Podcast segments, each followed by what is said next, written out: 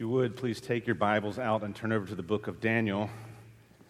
There we resume our study this morning. Yesterday, Rachel and I were walking, a lovely morning, and we passed by a gentleman that we pass by often in our neighborhood, and sometimes we even walk together with him. And he always asks me the same question when I see him on Saturdays What you preaching on tomorrow?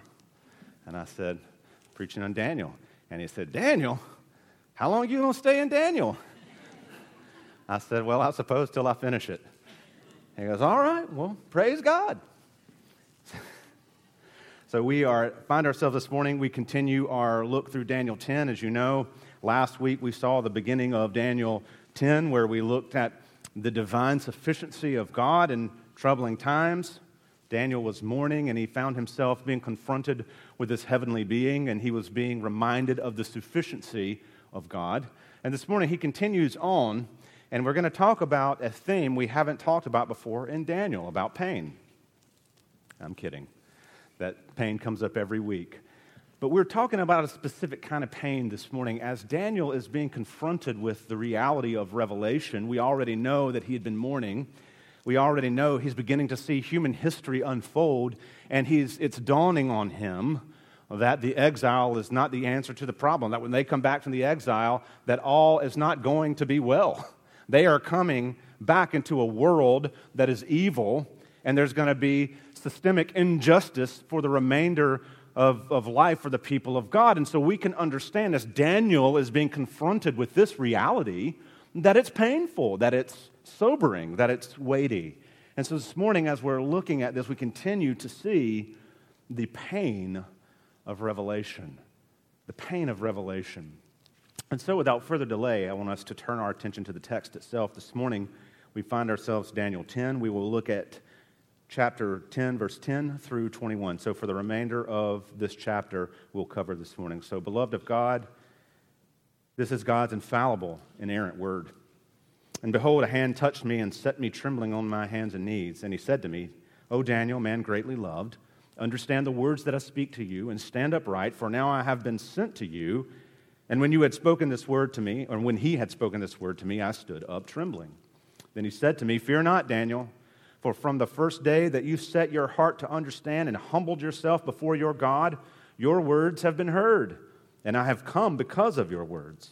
The prince of the kingdom of Persia withstood me 21 days, but Michael, one of the chief princes, came to help me, for I was left there with the kings of Persia, and came to make you understand what is to happen to your people in the latter days, for this vision is for days yet to come. When he had spoken to me according to these words, I turned my face toward the ground and was mute. And behold, one in the likeness of the children of men touched my lips. Then I opened my mouth and spoke. I said to him who stood before me, O my Lord, by reason of the vision, pains have come upon me, and I retain no strength. How can my Lord's servant talk with my Lord? For now no strength remains in me, and no breath is left in me. Again, when having the appearance of, man, of a man touched me and strengthened me. And he said, O man greatly loved, fear not. Peace be with you. Be strong and of good courage. And as he spoke to me, I was strengthened and said, Let my Lord speak, for you have strengthened me. Then he said, Do you know why I have come to you? But now I will return to the fight against the prince of Persia, and when I go out, behold, the prince of Greece will come. But I will tell you what is, what is inscribed in the book of truth. There is none who contends by my side against these except Michael, your prince. So ends the reading of God's word. May he add his blessing. Please pray with me. Father, we confess just about every week the complexity of these paragraphs in Daniel, and yet they're beautiful and true. Your revelation to us, your will for your people. Oh God, open our minds and hearts this morning, I pray. Help us to receive this word and be transformed by it. We pray this in Christ's name. Amen.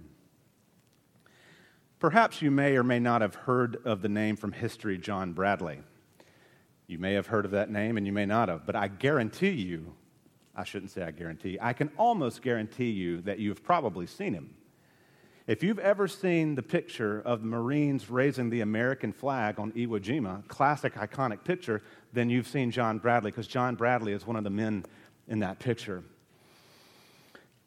John Bradley was a Navy or medical corpsman in a Navy hospital during World War II. And as you can imagine, any medic or doctor or surgeon in any war who has to deal with the injuries of war sees their fair share of gore and war horror.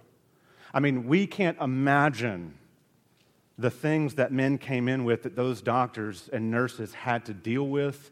It is the thing that nightmares are made of. I dare not even describe some of the stuff that he had to deal with because it is not fit for this time. So, as you can imagine, it left an indelible mark on him. It marked him. And he didn't speak about his experiences much, he usually kept them to themselves.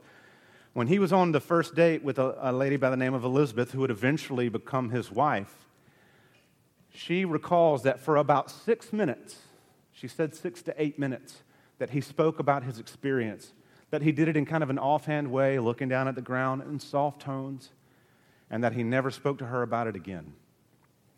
One day, when their son, they had a son when he was older, she was speaking to her son, and she said your father never spoke much about the war, but for the first four years when he came home, he wept every night, profusely wept in his sleep. You see, the revelation of war had marked him. It was a painful thing to have seen what he saw, and he had to bear the marks of that pain.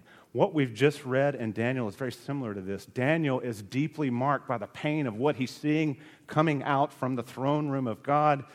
Beloved, and I, I love that this is in the Bible because this is how physically taxing it was for him. He's in pain, Daniel.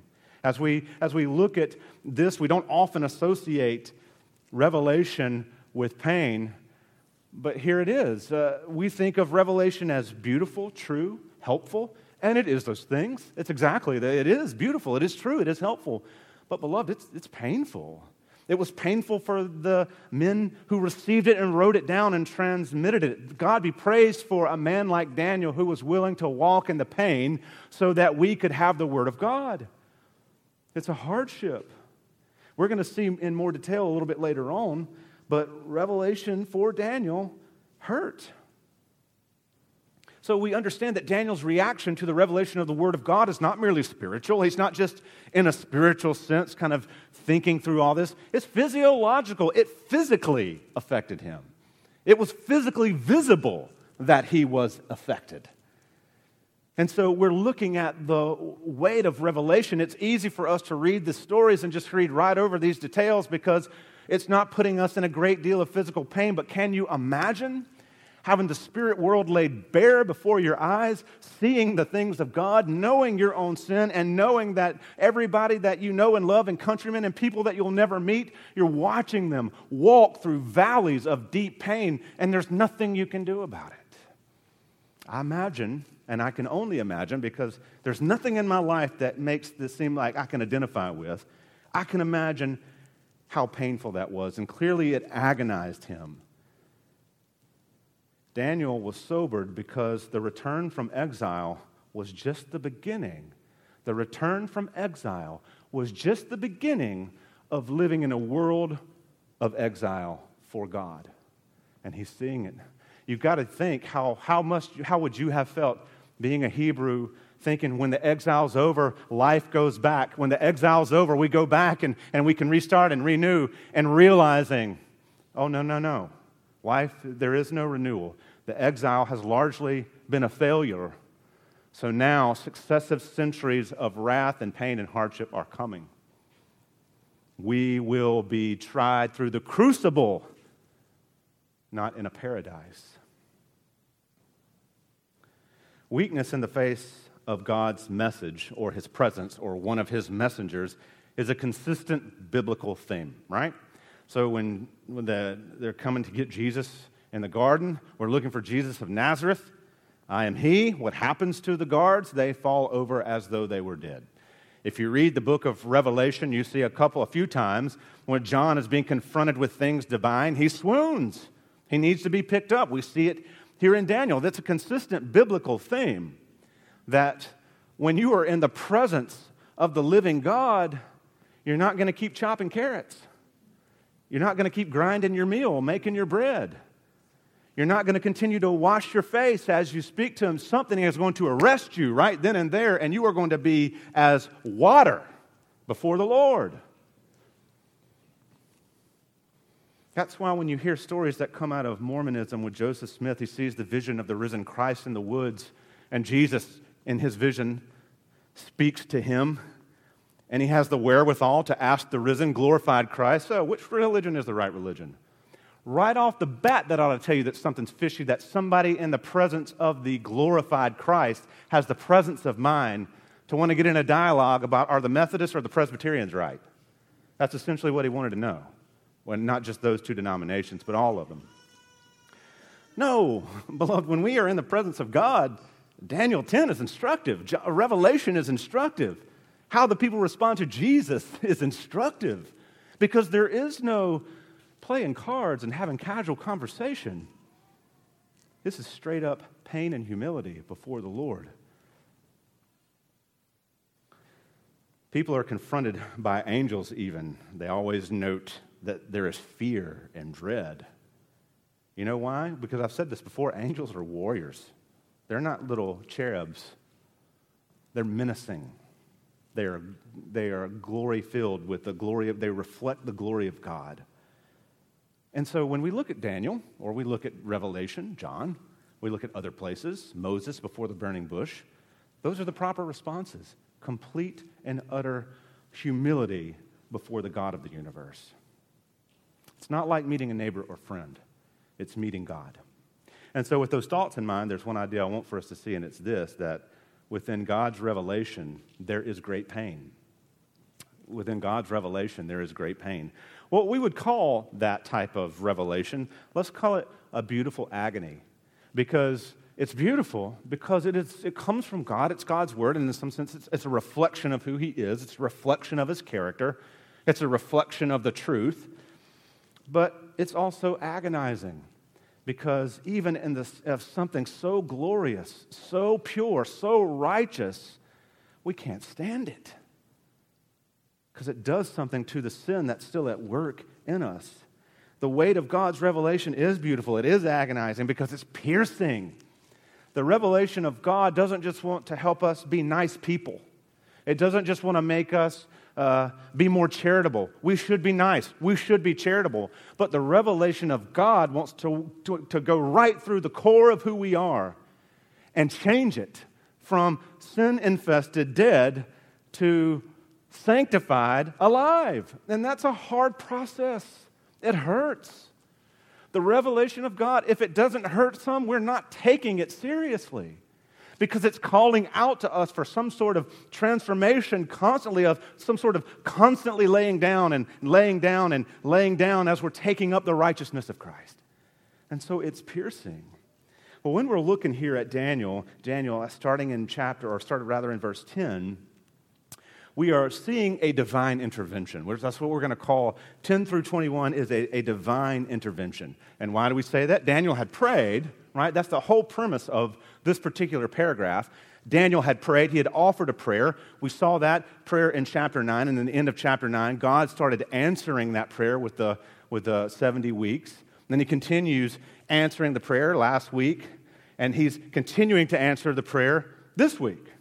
So, this is a, a, protracted answer from God. So, God's divine intervention. Right here in verse 10, it says, And behold, a hand touched me and set me trembling on my hands and knees. Now, keep in mind, that flows right after verse 9 when he said, Then I heard the sound of his words, and as I heard the sound of his words, I fell on my face in deep sleep with my face to the ground. He was overwhelmed, right? Completely and utterly overwhelmed. Now, if you're like me, you've been overwhelmed before and maybe you didn't fall on your face to the ground, but in your soul, you felt like you just were prostrated because the weight of life's cares. Daniel is prostrated because of the weight of revelation and the weight of life's cares as it pertains to God's people. What is the first thing we tell? He tells us after he was prostrated that a hand touched me and set me up. But he qualifies it. He qualifies it. Set him up on his hands and knees so he went from being just completely prostrated to up some. And then it says that he was trembling. He was trembling as he did it.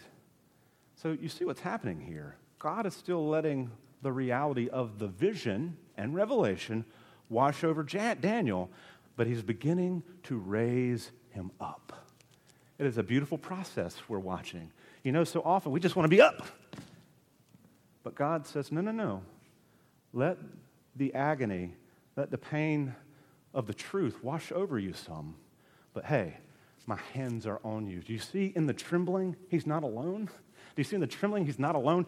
The, the hand that reach out and touches him is, is progressively strengthening him. It's kind of like rehab in a way. When you are broken or you're sick and you have to rehab, the first day it's not over. It's protracted as you're building your strength. Now, God is building strength in Daniel through this divine messenger. Through this divine messenger, he's building strength. And he says to him, so we, we get this very intimate, this is the first of three times, by the way, we're told that God or this, this uh, divine being touched Daniel, and each time is very specific and has a very specific result. So he touched him, and so Daniel is up a little bit. And he said to me, Daniel, man greatly loved. I want to stop right there. That we remember in chapter 9, we saw the very same phrase man or Daniel, man greatly loved. And it means something to be like treasured, even, or highly esteemed, maybe your, your uh, translation may read. But either way, we are again identifying Daniel, or he's being identified, as a treasure to God. That is his identity. He is treasured by God. And that is a rich thing. And if you're in Christ this morning, guess what? You too are treasured by God. You are loved greatly. And that is the best identity ever. That's the best identity we could have. And so when he says man greatly loved, he's identifying him by the, the fact that he is loved. He's not a man who greatly loves, he is a man greatly loved, and that's important. He probably does love greatly, but his identity is not what he does, it's what God does in and to and for him. Right? So Daniel stood by God's strength, or he's on his hands and knees, and then the angel says to him, He says, Man greatly loved, understand the words that I speak to you and stand upright. There's that divine authority. That understand right there is an imperative command. It is an express command. Now, remember, we're going to be told a little bit later on in this paragraph understanding is exactly what Daniel was praying for in the prayer. God, I want to know. And what is God's message to Daniel? Understand. I'm not saying that you should or that you can, I'm telling you to do it. Understand the words that I'm speaking to you. And so we read the flow of this. Daniel, greatly loved, understand the words that I speak to you and stand upright, for now I have been sent to you. And when he had spoken this word to me, I stood up. And how does he qualify it again? Trembling. So he's gone from hands and knees, trembling.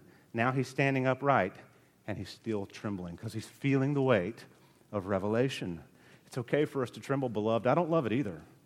But it's okay for us to tremble. Trembling doesn't mean God isn't working. Trembling doesn't mean that we've given into a spirit of fear, although sometimes we can give into spirits of fear. We can be overly anxious. But the trembling sometimes is the best way we can say, Yes, I understand the depth and the weight of what is happening right now. So he stands him up, and he's still trembling. What I love about this is we're seeing right on the front end what is it that empowers Daniel? Well, it's the message of God. It was when the divine being speaks to him that he stands up and he begins to understand. So, yeah, I mean, it's not too big a jump for us to say what strengthened him, what is the means of his understanding. It is the Word of God. It's God's Word, God's Word specifically to him, the Word that we are reading here now. And so, when we look at this, how do we, how do we take something, how do we take a bite out of that for ourselves? Well, we recognize that, beloved of God, God's word is where we find our strength. We are strengthened in the word of God. We are heartened in the, in the word of God. We stand on the word of God and let no other word ever rival it because God doesn't call you or me or anyone because we have the wit, because we're clever, because we're smart. You may be witty and clever and smart, and God bless you if you are. But that's not why you stand. You stand, and I stand because of God's word. God's word is what empowers. That is why we are still in Daniel, because I believe with all my heart that every verse in this book is beneficial to us. So why wouldn't we preach it and believe it and read it and imbibe it? So it's the Word of God. And the, the angel continues. So now Daniel is standing, trembling. So he's gone from prostrate to hands and knees to standing. And then he said to me, Fear not, Daniel, For from the first day that you set your heart to understand and humbled yourself before your God, your words have been heard, and I have come because of your words. This is a beautiful verse. The angel says, that's how we know that Daniel prayed for understanding. The angel says, that's what you were praying for. But he makes two observations about Daniel's prayer. We looked at this when we looked at the prayer, but it's worth repeating. He says of Daniel's prayer that the first that you set your heart to understand, that Daniel had sought understanding, much like Solomon when he prayed to God, Don't make me a great king, give me wisdom. Give me wisdom to lead well. Daniel didn't say, Make me a great man. He said, Father, give me the wisdom and the heart to understand what you're doing. I want to know your will more deeply. It's a great prayer. It's a prayer we should be praying. I should be praying it more. You should as well. So it's, he first notates this aspect of Daniel's prayer that he sought understanding, but he also, the second one, is the humility of Daniel as evidenced in his own confession of sin. Daniel didn't come to the Lord as a blameless man, although Scripture tells us that he was blameless. Daniel didn't come to the Lord as an upright man, although Scripture tells us he was upright. Daniel came to the Lord as a humble sinner, saying, God, I have sinned against you. Be merciful. Give me your grace. Restore your life and love and your people in me. Oh, beloved, what a prayer. He wasn't coming with a badge of honor so that the Lord would bless him. He was coming with empty hands, saying, I bring nothing but my sin and hope for your grace. Would that we would all pray like that. If you're like me and you would love to see a revival break out in America, do you know where it began when it has before in places like the Great Awakening? It began in prayer rooms with people confessing their sin, seeking the Lord's renewal seeking the Lord's Spirit to reignite in them a passion. And the Lord did it. He did it. So if we would see it, let us come before the Lord as Daniel did, seeking understanding and humbly confessing our sin. And, and he says, Your words have been heard, and I have come because of your words. What? God is answering him. All that all that Daniel asked for, God gave. He gave, he's going to give him understanding. He's going to lift his servant up out of the ash heap and give him joy. He's going to give him a word of truth for the people. It's beautiful. What does this tell you? What does it tell me? Well, it should tell us that there is great power in prayer. When we come to the Lord in prayer, beloved, let us always be clear it's not to change his mind about something, it's not to coax him into doing something that he doesn't want to do. Because our goal in prayer is not to change God's mind, but we almost understand when we say that, we need to all come back around and say, but we need to understand that prayer changes things. Prayer changes circumstances, you know, because prayer reorients us into the will of God. So when I'm overwhelmed or hurting or broken or depressed, the last thing I want to do is pray. But the thing I need is communion with God so that my will and heart can be realigned with His heart. I may still tremble, but I'll have hope and I won't despair. I may still feel the pain, the sting of the pain, but beloved, I won't be alone. Those are rich gifts. It's hard for us to convince ourselves that pain is not our enemy. I've been very transparent with you about some of my uh, struggles with depression and, and anxiety, and it's hard for me to realize sometimes that those things are not my enemy. That's not my enemy. I don't love them, but I can't tell you how often you find yourself in that season and you realize that it's a gift in some way, that God is teaching you your own limitations and teaching you to cry out to one who is able to do immeasurably more than all you ask or think. I don't want anybody to struggle with anxiety or depression. It's, it's, a, it's a hard guest to accommodate. But, beloved, when we realize that that particular thing is not our enemy, there is a larger enemy who doesn't want us to go walk through pain because pain transforms. They want us, the enemy of our soul wants us to stay aloof. He wants us to stay medicated. He wants us to stay not aware of things. You see, pain is the evidence that something is happening something is happening. And God can change our perspective on our pain through prayer. God sent the angel. We can't get away from this. Uh, this is just remarkable. God sent the angel. Did you catch that at the end of verse 12? Because of your words. What a powerful testimony. God sent this creature because of Daniel's prayer. God is active. He tells us here an interesting thing. I love this. This is God pulling back the curtains a little bit of what's really happening. Verse 13 The prince of the kingdom of Persia withstood me for 21 days, but Michael, one of the chief princes, came to help me, for I was left there with the kings of Persia. I'm going to stop right there. I know that verse 14 continues the thought, but let's stop right there for just a moment. So let's be clear on what the prince of Persia is in this context here. It's not talking about an actual person. It's not talking about what would in Hebrew be the shar, an actual prince or chief or leader. It's talking about some sort of spiritual force that had arrayed itself against the purposes of God. You, we, could, we could dig really deeply into what these princes are, and there's some, there's some, uh, some interesting reading about that. I'm not going to do that today because I will open a can of worms that I can't put back in. Trust me, you would leave here with way more questions than I have answers. So, another time. But suffice it to say for now that these are demonic beings who are purposed to do evil in the world. And this one had been assigned to Persia, and it came to stall this particular angel and keep and, and war with it. In fact, it tells us that it was three weeks, 21 days, that he was stalled with this prince of Persia. This, if you think of God stationing his angel as with Daniel to give encouragement, to give you know, to lift him up, to, to give him truth and revelation, then the demonic world has creatures and beings who want to thwart those things, who want to work against it, who want to work evil and keep Persia and Greece and Rome and all the other successive countries on a trajectory of destruction and also to impede God's work in those places so that evil can't be undone. So, yeah, you know what God just did is yanked back the curtain and said, This is what's really going on. You see Persia, you see Greece, but there is a spiritual battle raging behind this very thin veil. And of course, this is absolutely consistent that Paul in Ephesians 6, remember that we wrestle not with flesh and blood, but with powers and principalities. Paul is confirming what we see here in Daniel that the real war it's not the people in front of you. So I told you about the tactics book earlier. When we're having discussions, we're not waging war with a person in front of us. We are dealing in something that's deeper, ideas in a spiritual realm that wants to suck the life out of people.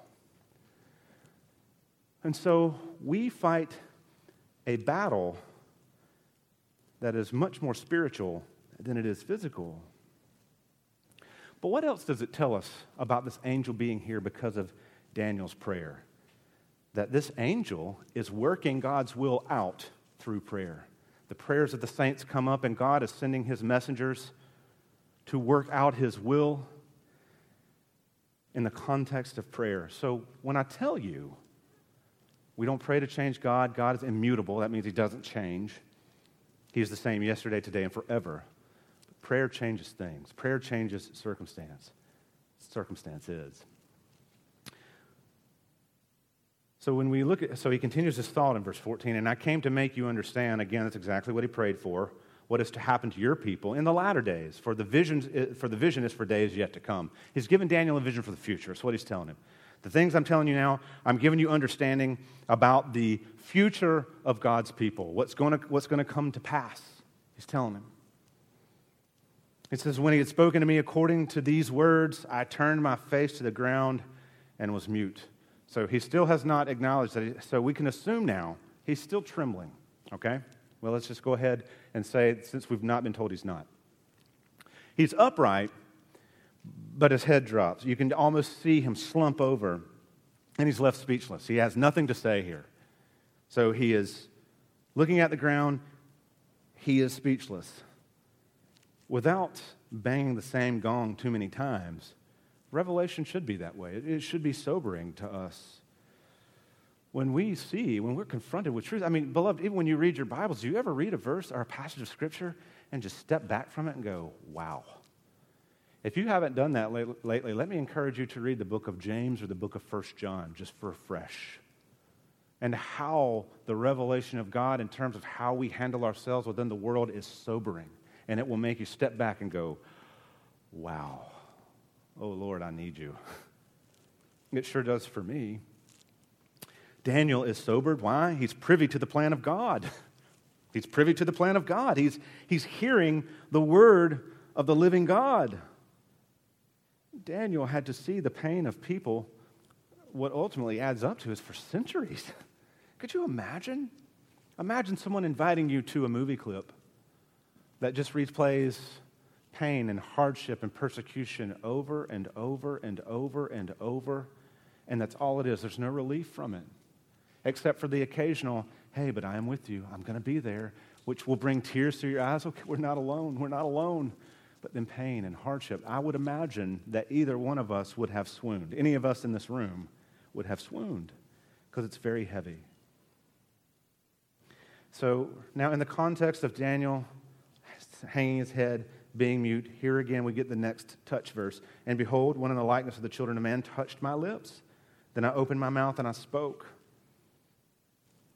I said to him who stood before me, O Lord, by reason of the vision, pains have come upon me, and I can retain no strength, or I retain no strength. So he's enabled to speak by the touch of this angelic creature. He uses the word Lord there. It's worth noting. It's the more common usage of the word. In this context, it doesn't mean Lord of glory or Yahweh. It's not the word Yahweh. It's more Sir, or could even be translated Master in some in some context. So it's the idea that he's acknowledging the nobility of this creature, not calling him the Lord of glory. In fact, the ESV, if you have that, tips you off by leaving Lord in completely lowercase letters. That lets you know that they don't mean Yahweh. So he's talking to this one, he's acknowledging his majesty. And again, he just outright says, The visions pained me. The weight of truth brought genuine pain and weakness on Daniel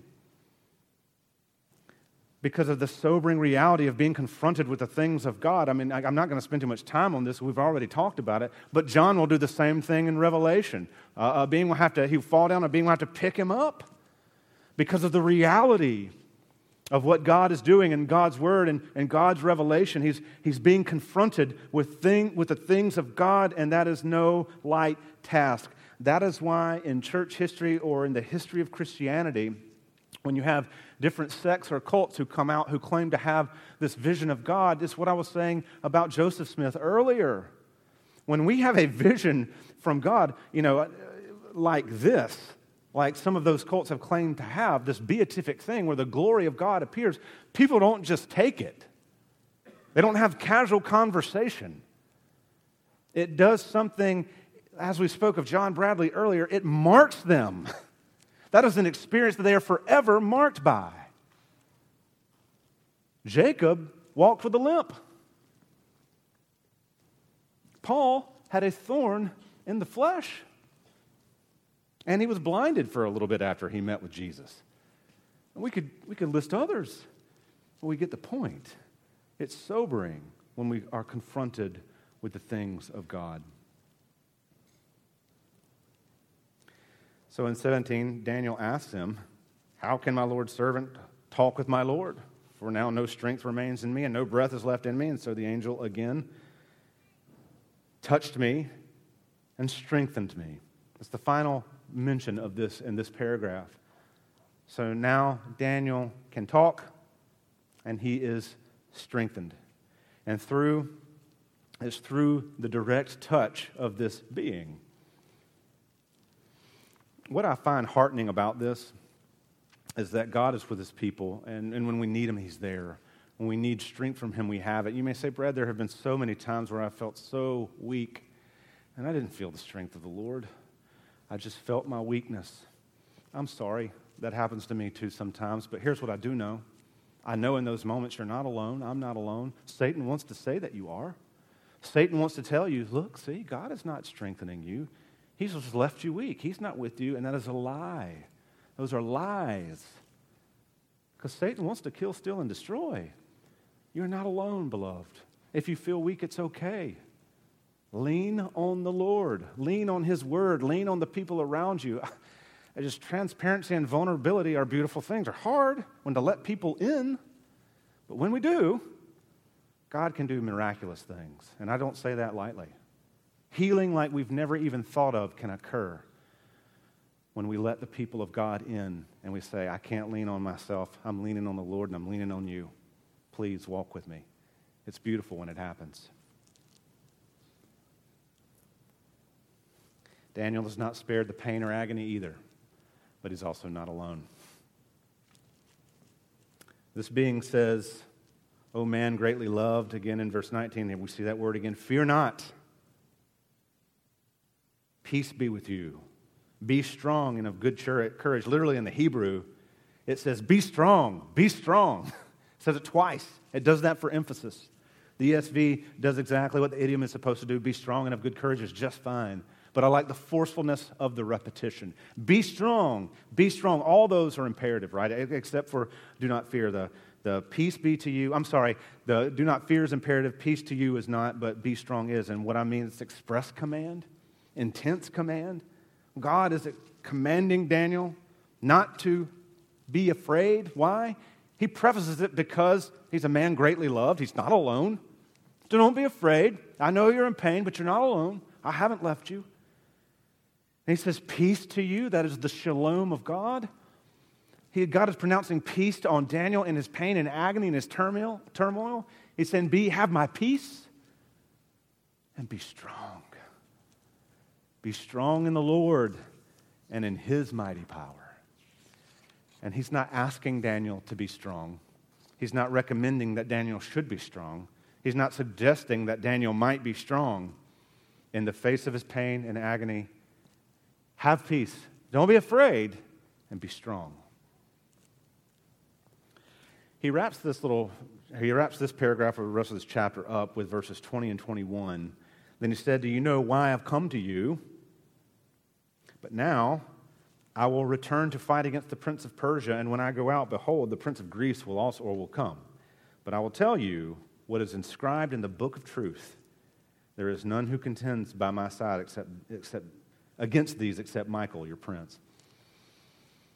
What he's doing again, pulling those curtains back and saying, here's the real war.